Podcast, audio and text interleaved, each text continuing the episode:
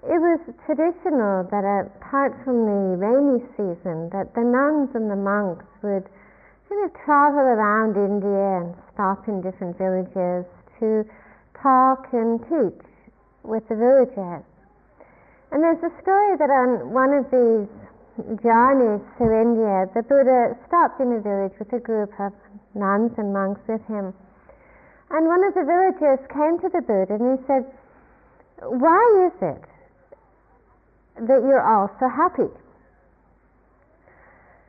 And the Buddha said that because the nuns and the monks, because they have no regrets over the past, and because they don't brood over the future, and because they don't dwell anywhere in the present, that is why they are radiant. The Buddha spoke a great deal, a great, great deal, about the happiness and the joy of being present. And that being present truly is a way of discovering a profound sensitivity, calmness, stillness, and well being. It is true that he never ever did once speak of this path as being a pathway of misery and discontent in the pursuit of further misery and discontent. So when we find ourselves in our own pathways, seemingly lost in misery and discontent, it is a time actually of questioning, you know, what is really meant by this path being a path of happiness that leads to profound happiness. Now, not holding on no, to regrets over the past really that is an encouragement to us, or an invitation to us to let go of the world, the mental world of if only, should, the mental world of blame and guilt. The invitation not to hold on to regrets of the past is perhaps showing us the possibility of living in a way in which we are not really a prisoner of our own past, of our own history, or of the history of anyone else.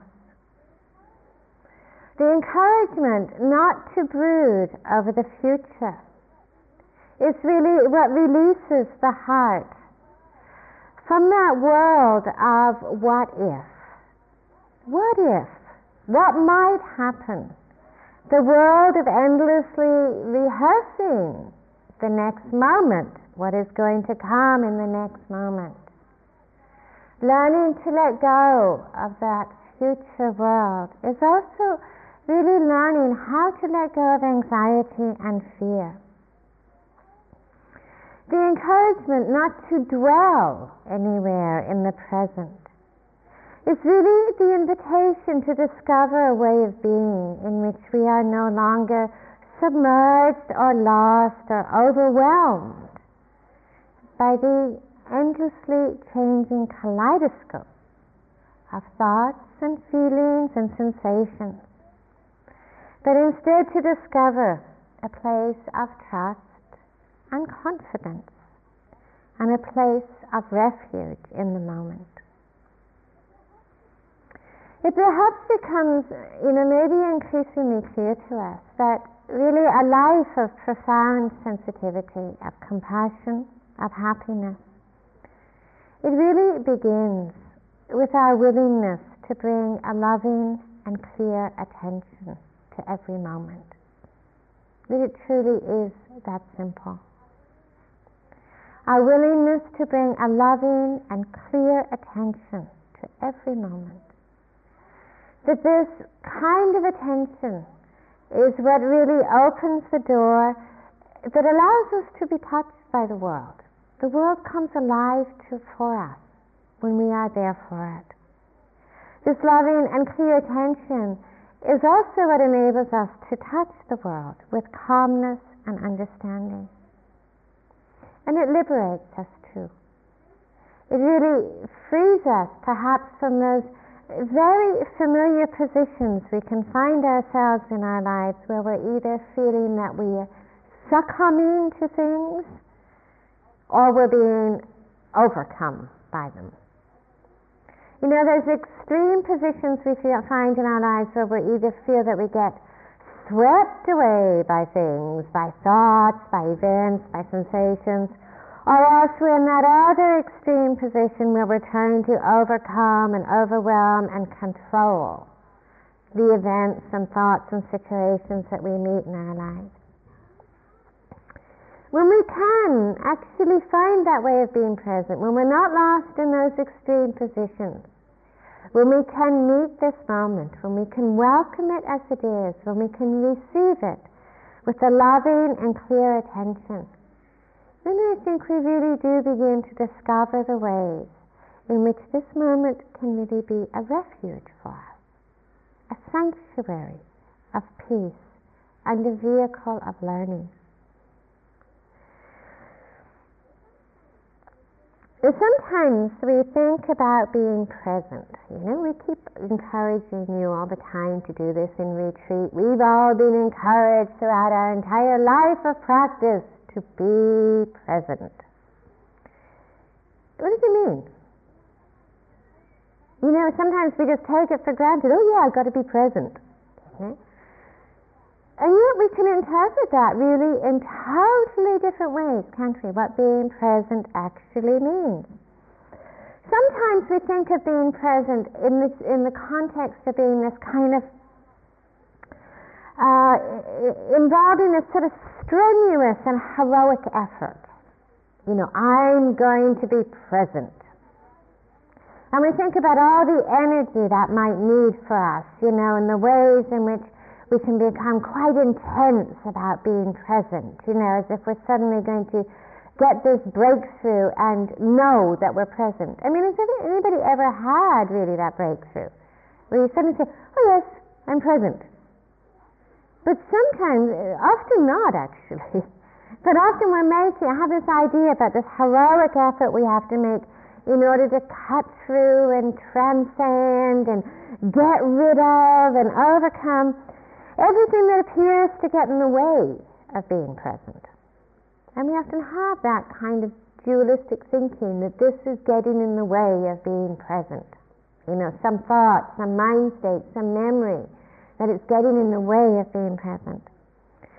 Sometimes we, we think of being present as a kind of onerous task, you know, a little bit like taking medicine that tastes terrible, that everybody's going to tell us that it's going to make us feel good.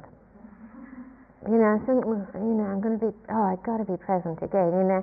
Even though actually our inclination might be really one of saying, present looks kind of dull you know, my daydreams are much more interesting, my fantasies are much more interesting, you know, my my rehearsals are much more interesting. Oh, and I've got to be present, you know, as if it's a kind of punishment.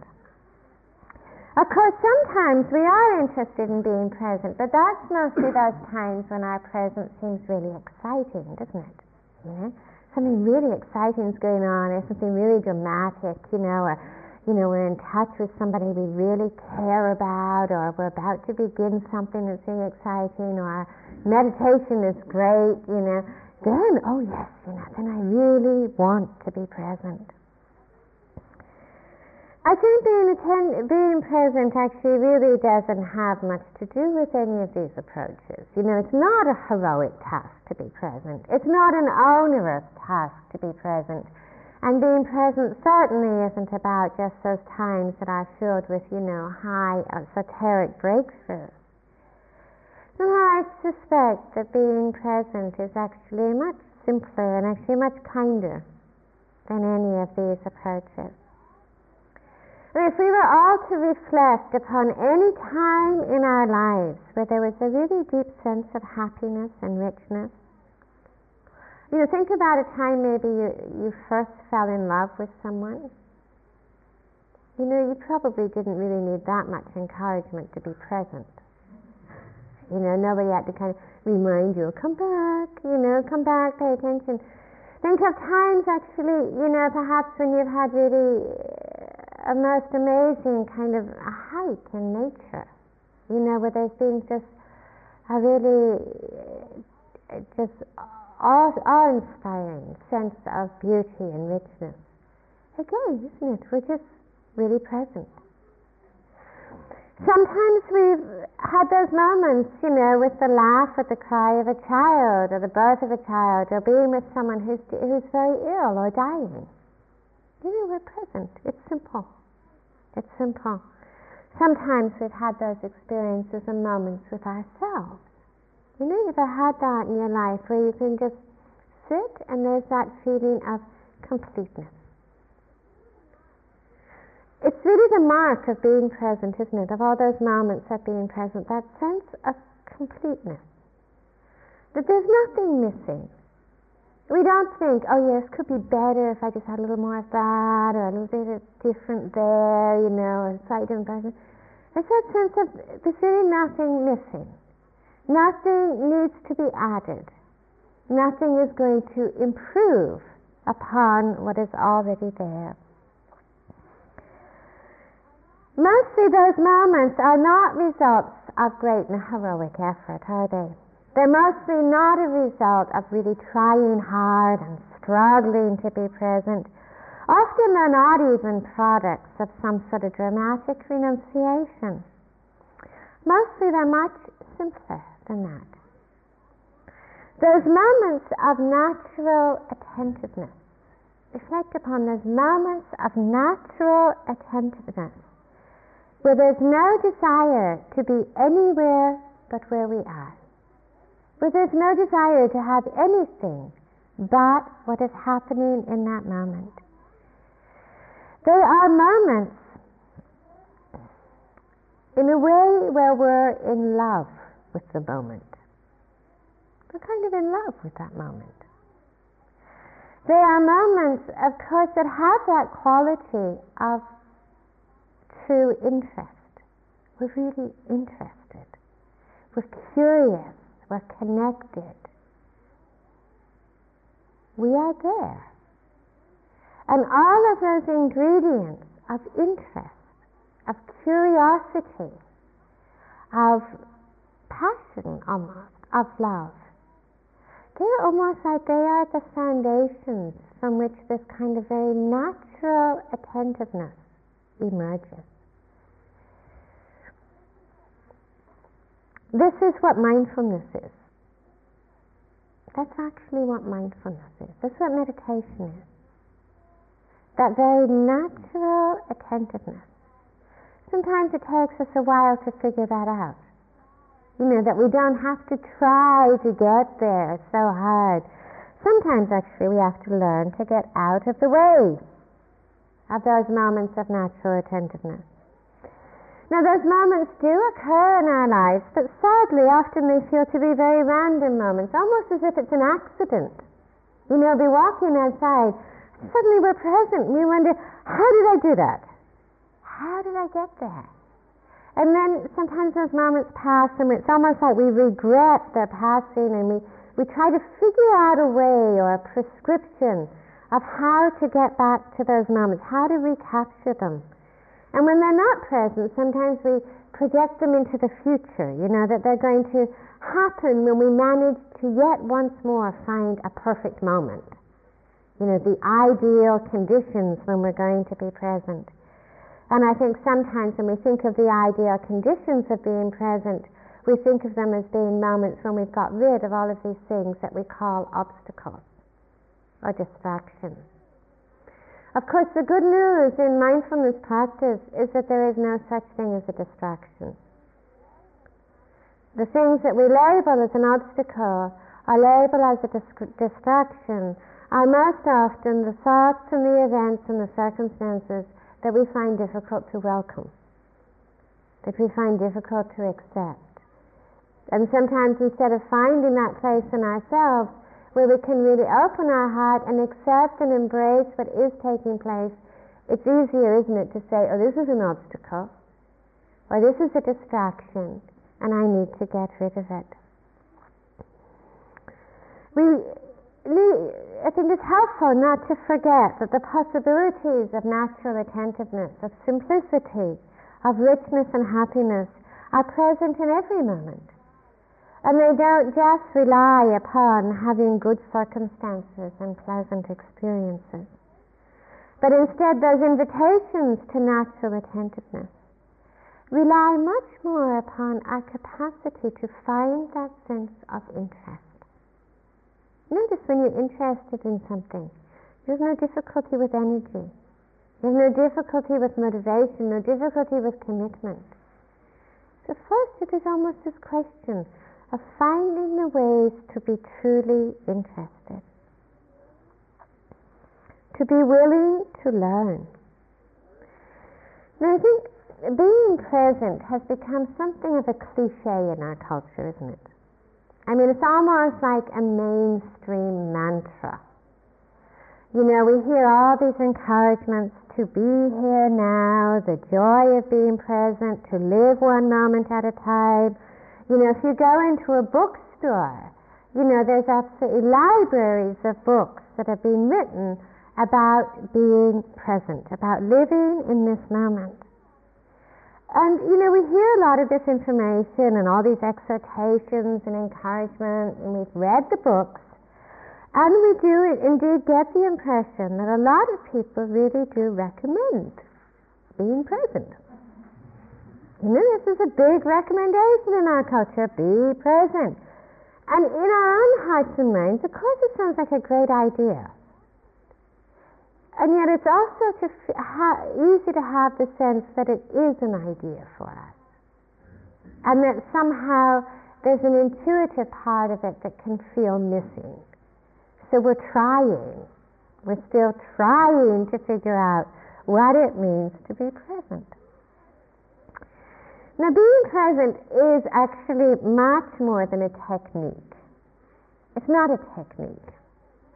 Being present is also more than a prescription or a particular, yeah, particular prescription or formula that we follow.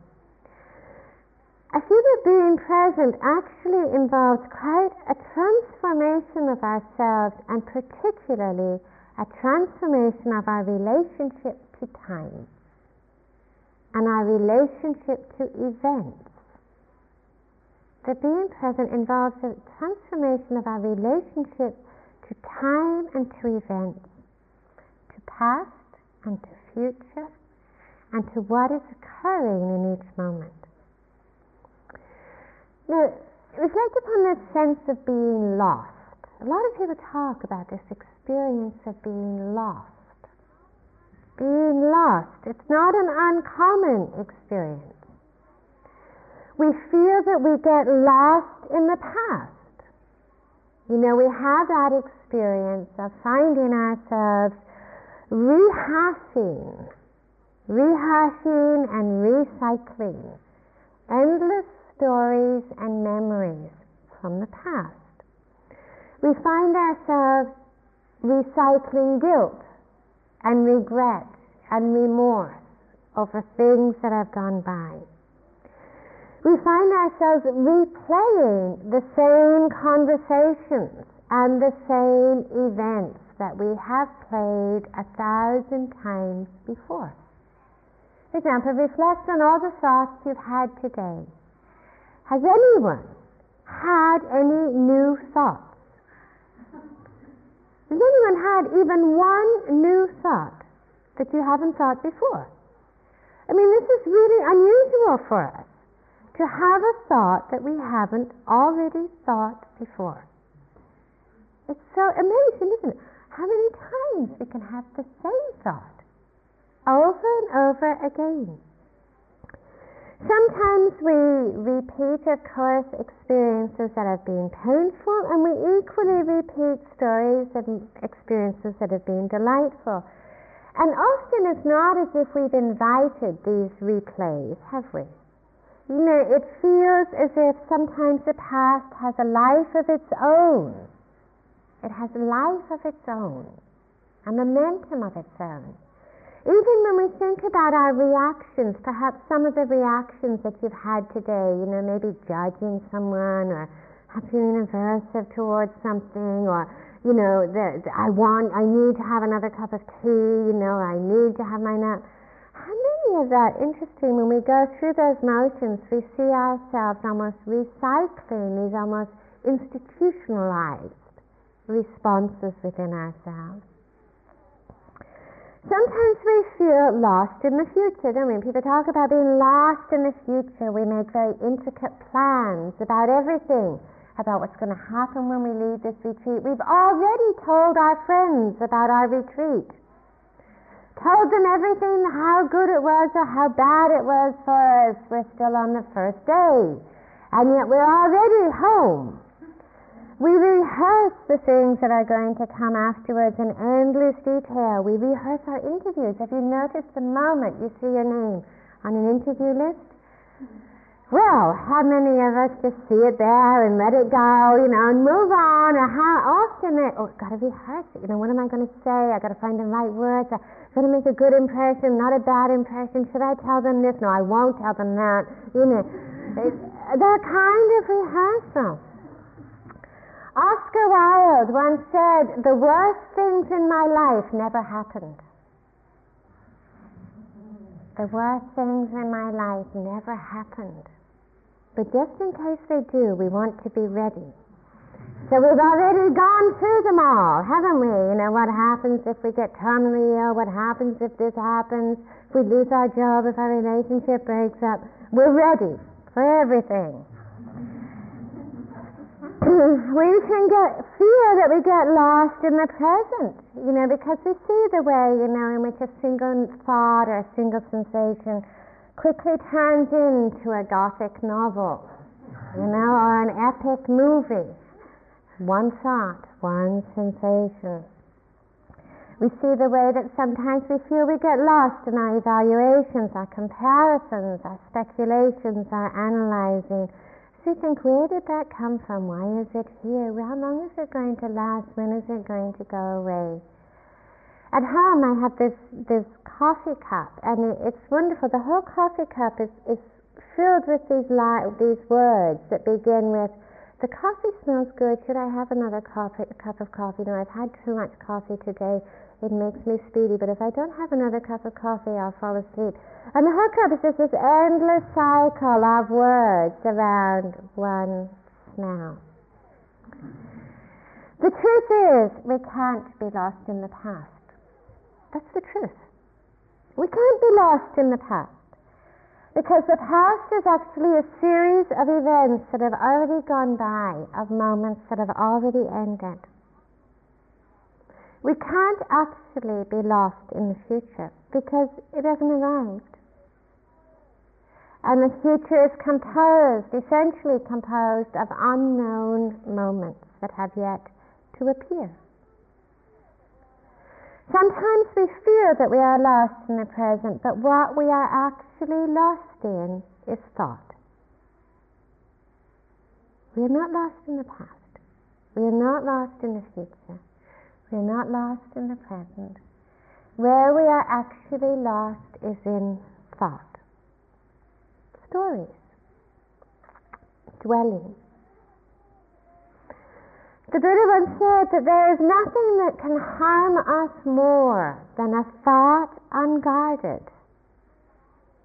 But that once understood that there is nothing that can be a greater friend to us, not even our own father or mother. On an essential level, we are always present. Where else can we be? Where else can we be? Essentially, we are always present. And everything that appears can only appear in the present. But our way of being present can obviously vary enormously.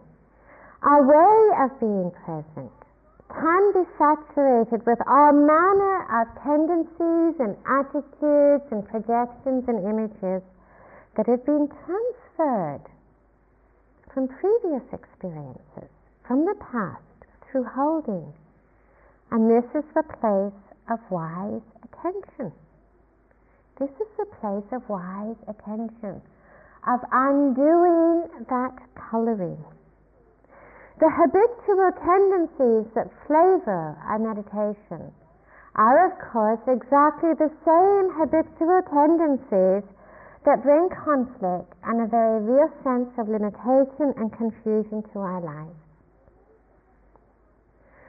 To use a different analogy, so suppose tomorrow morning we came in here for the first sitting and we suggested that instead of sitting this tomorrow morning, we were all going to go up on the moor and climb one of the biggest tors there, one of the biggest rock rock constructions there. Now, would we all approach that climb in the same way? Imagine if we were all to go there. Would we all approach that climb in the same way? Probably not. There would perhaps be those among us who already came prepared for every eventuality. So they would turn up, you know, they'd have their hiking boots and their pitons and their climbing axes and their medical supplies and a parachute you know, and a picnic already packed. They were ready. They were ready for everything. This is how they approached their lives. There would perhaps be those who would look at the mat, look at the tor and say, "No way, I'm, you know, no way am I even going to try that." You know, I'll just sit here and wait at the bottom for y'all to come back. Mm. There would be those, of course, who would, you know, not even wait for the word go. You know, they would be want to be there first. You know, they'd be racing off, you know, the competition type, you know. They're already halfway up while everybody else is unpacking their boots. There would be those, of course, who would get started with good intentions, you know, great intentions. Yeah, I'm going to do this. They get halfway up, you know, they get caught by the view. Oh, it's so beautiful up here. They'd forget about completing the journey. You know, they'd be stuck there. There would be those who wouldn't even get out of here. Hmm? We all bring ourselves to our meditation, don't we? And we see our life in our meditation. You know, this is not a special mind. Here we unpacked the other evening we see ourselves in our meditation and we see our lives in our meditation. This is why it's called insight meditation. This is why it's called insight meditation because we're not here about having neat experiences. We're here to understand our lives. We're not here to get rid of ourselves. We are here to understand really what moves us and where we can find freedom to also understanding where we find imprisonment. We see our lives in our meditation in the way that we approach this moment, the way in which we approach this moment.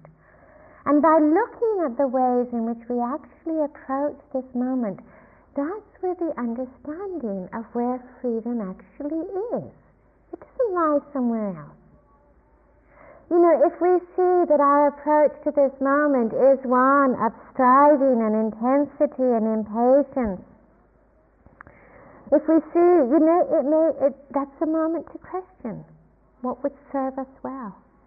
Perhaps what really serves us well, what really serves a sense of freedom within us, is really to have the sense of beginner's mind, of opening to what is, of letting go of control. It may be that we bring passivity and dullness, you know, as if we sit down and we're just really lucky if we happen to collide with a breath now and again, you know? It may serve us well to look at what is our intention in life. You know, how much are we in touch with the real sense of clear intentionality about what we value and what we honor in this moment? None of these patterns that we bring to meditation prevent us from being present. Only death does that. As long as we are alive, there is nothing that can actually prevent us from being present. But what seems to prevent us from being present is perhaps the way that we are unconscious to some of this coloring that actually takes place. And perhaps being present is about cultivating being conscious instead of being unconscious. Really attending wisely, not just to this moment, but to who we are in this moment and to how we are in this moment. It may be that as we explore that and examine that, that we actually really begin to discover the ingredients of transformation. Perhaps what we need, one person may need in this moment, is to really cultivate that capacity to let go. What another person needs is to cultivate the capacity for commitment. Another person may need the capacity for compassion or the capacity for clarity. Being present is about being able to learn. It's about being able to learn. It's not just some sort of passive state we hang out in, you know, as if there's a sort of 1969 and we're going with the flow, you know, and everything's cool. You know, being present is about our capacity to learn from what is right in front of us. The Buddha spoke about this as a fortunate attachment about being present as a fortunate attachment. And he said, Let not a person revive the past or on the future build her hopes. For the past has been left behind and the future has not been reached. Instead, with insight, let him see each presently arisen moment let her know that and be sure of it, invincibly, unshakably. Today the effort must be made. Tomorrow death may come, who knows? No bargain with mortality can keep him and his hordes away.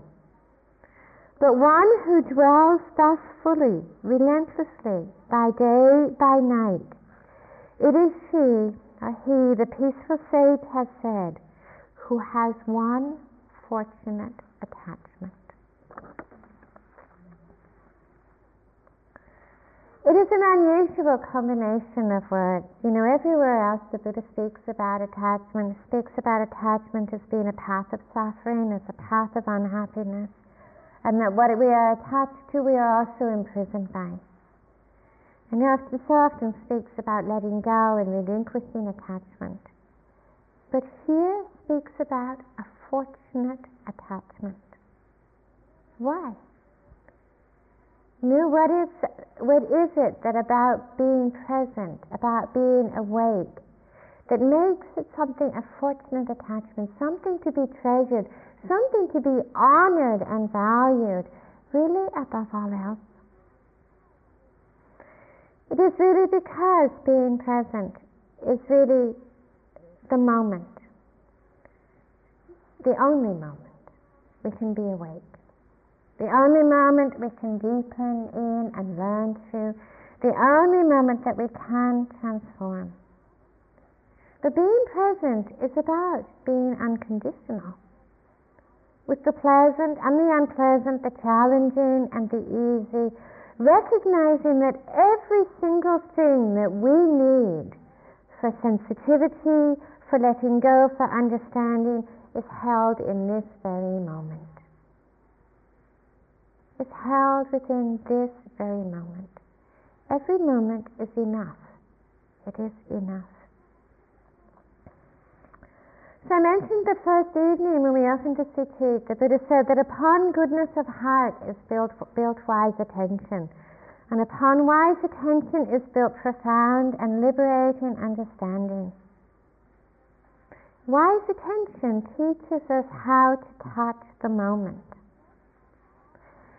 It also teaches us how to be in touch with our own being as we are in touch with the moment and as we are in touch with our own being, then we also become increasingly aware of the ways in which we depart from this moment. Not saying that we shouldn't depart from this moment, but understanding the ways that we do depart from this moment, where we go, and what is happening. as we cultivate wise attention, I think there's something that we become aware of. And what we become aware of is the way in which there can be almost the functioning of two parallel realities in each moment. Now, one reality, one of the realities that is at each moment is composed, of course, of the events and the changes, the sights, the sounds, the smells, the touches, really that we all share. You know, it's not just one person in this room who hears the birds, is it? We all share the birds. We all share, you know, being here in this moment. We share the wind, we share the light, we share the sun, we share the rain, we share having bodies, we share having thoughts. This is a reality. This is what composes the reality of each one of us. Within all of those events, that compose the reality of each one of us. There's that which is pleasant, that which is unpleasant, that which is neither pleasant nor unpleasant, but seems quite neutral. Now, running us alongside this reality that we all share in and participate in, there's another reality, isn't there? Or another sense of reality. And that's our personal reality. The reality of our personal world, our inner world, which is perhaps unique to each one of us. For example, I have absolutely no idea what you do when you sit. Not a clue. I hope that's good news for you. Equally, you have no idea what I do when I sit. Not a clue. I mean, you can look fantastic, can't you? I mean, you notice that. You know, you can look absolutely fantastic. You know, inwardly, of course, there can be total chaos, you know, and shopping and, you know, dinner menus and people, somebody can look really sloppy when they sit. And there can be this world of peace and calmness. But the truth is that you are the only one who knows your personal reality. And no one can know it for you. No one else can know it for you.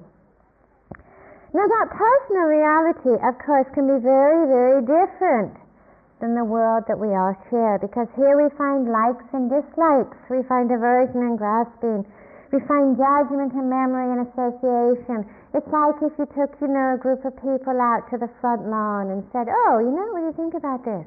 You know, a child would say a playground. You know, a conservationist would be concerned about how we're protecting the wildlife. If you were, you know, a builder, you might think, oh yeah, you know, extend over there a few goodies, you know. That's our personal reality the way that we interpret and evaluate the world around us. Now, within that personal reality, there are the ingredients that make the link between past, present, and future. Within that personal reality, there are the, the ingredients that lead us to feel disconnected and separate and apart from this universal reality that we all share in.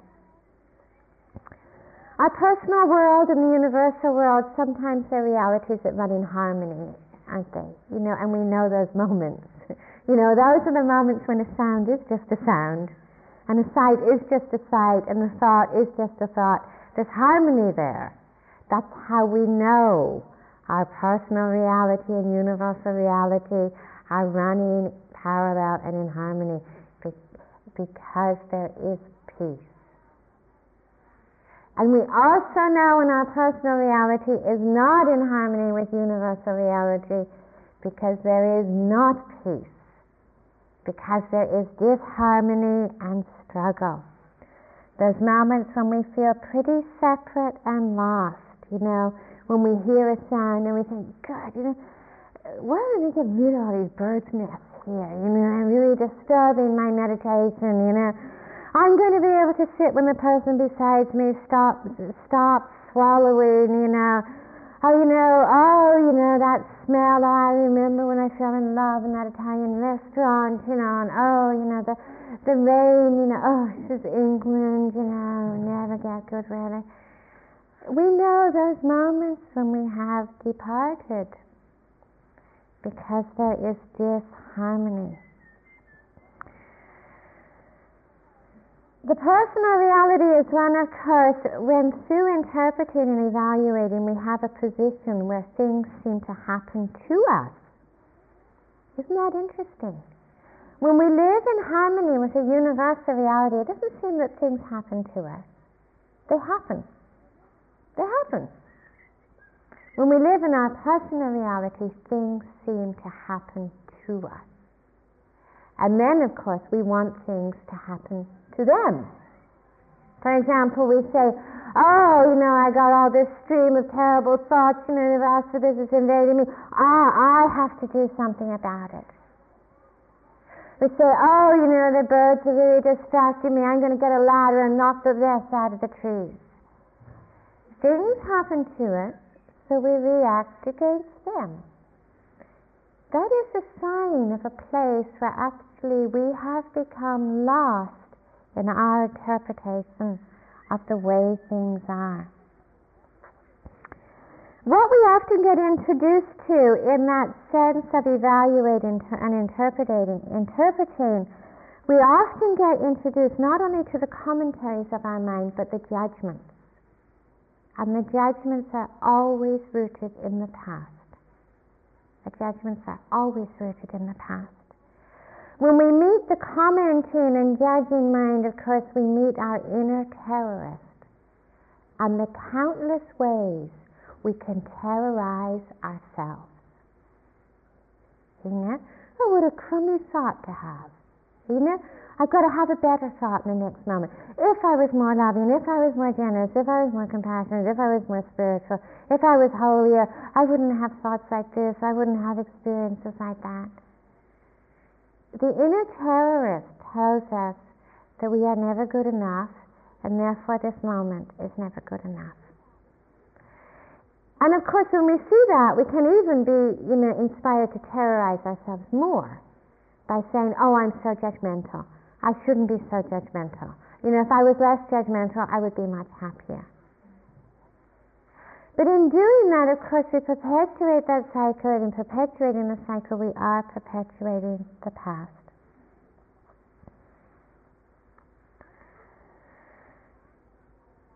Are we present in those moments of judgment and interpretation? On one level, yes, physically we touch the earth. On another level, it's hard to have a sense of being present because we are struggling. Now, how do we find a way to stop struggling? One way we get really interested in that which we are struggling with. Rather than feeling we have to fix it or get rid of it or get over it, we get really interested in what we're struggling with. Then we're attentive. We're suddenly just quite just like that. Just like that. If we're interested, we are attentive. If we're interested, we don't have any enemies, we don't have any opponents, we don't have any distractions, we don't have any obstacles. We have that which we are interested in. And we are connected and we're present and feel the energy that comes with that. It doesn't matter whether it's a sore knee, whether it's a state of dullness, whether it's you know the, the tendency to dwell. The moment we are actually interested, Rather than feeling I've got to get rid of it, get over it, we are present. And there is energy, there is the capacity to learn. We learn to take the my out. We learn to take this whole notion out of this is happening to me. And instead we cultivate the sense of what is actually happening. What is actually happening? This is where we find understanding. You know, one of the older uh, translations in the English language, or one of the older meanings in the English language of the word understand, is to step under or to stand under. To step under or to stand under. And there's a poem I'd like to read to you in closing called The Waterfall, which is about understanding and the process of learning. It says, understanding requires putting yourself in a position to be taught by, to learn from, to experience, to be affected and changed, to be humble, to stand under. Not to be aloof, different, superior, separate, high up, out of reach, remote, or professionally untouchable. To understand is to be drenched and washed and flowed over by. It is to take the form of the other, to give your form away, and in yourself to assume the form of the other, so that you can be informed thereby. It is to become a pupil. It is to care enough to give the other power.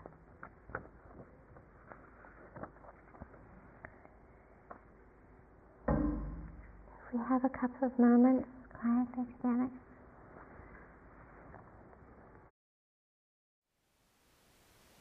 Thank you for listening. To learn how you can support the teachers and Dharma Seed, please visit dharmaseed.org slash donate.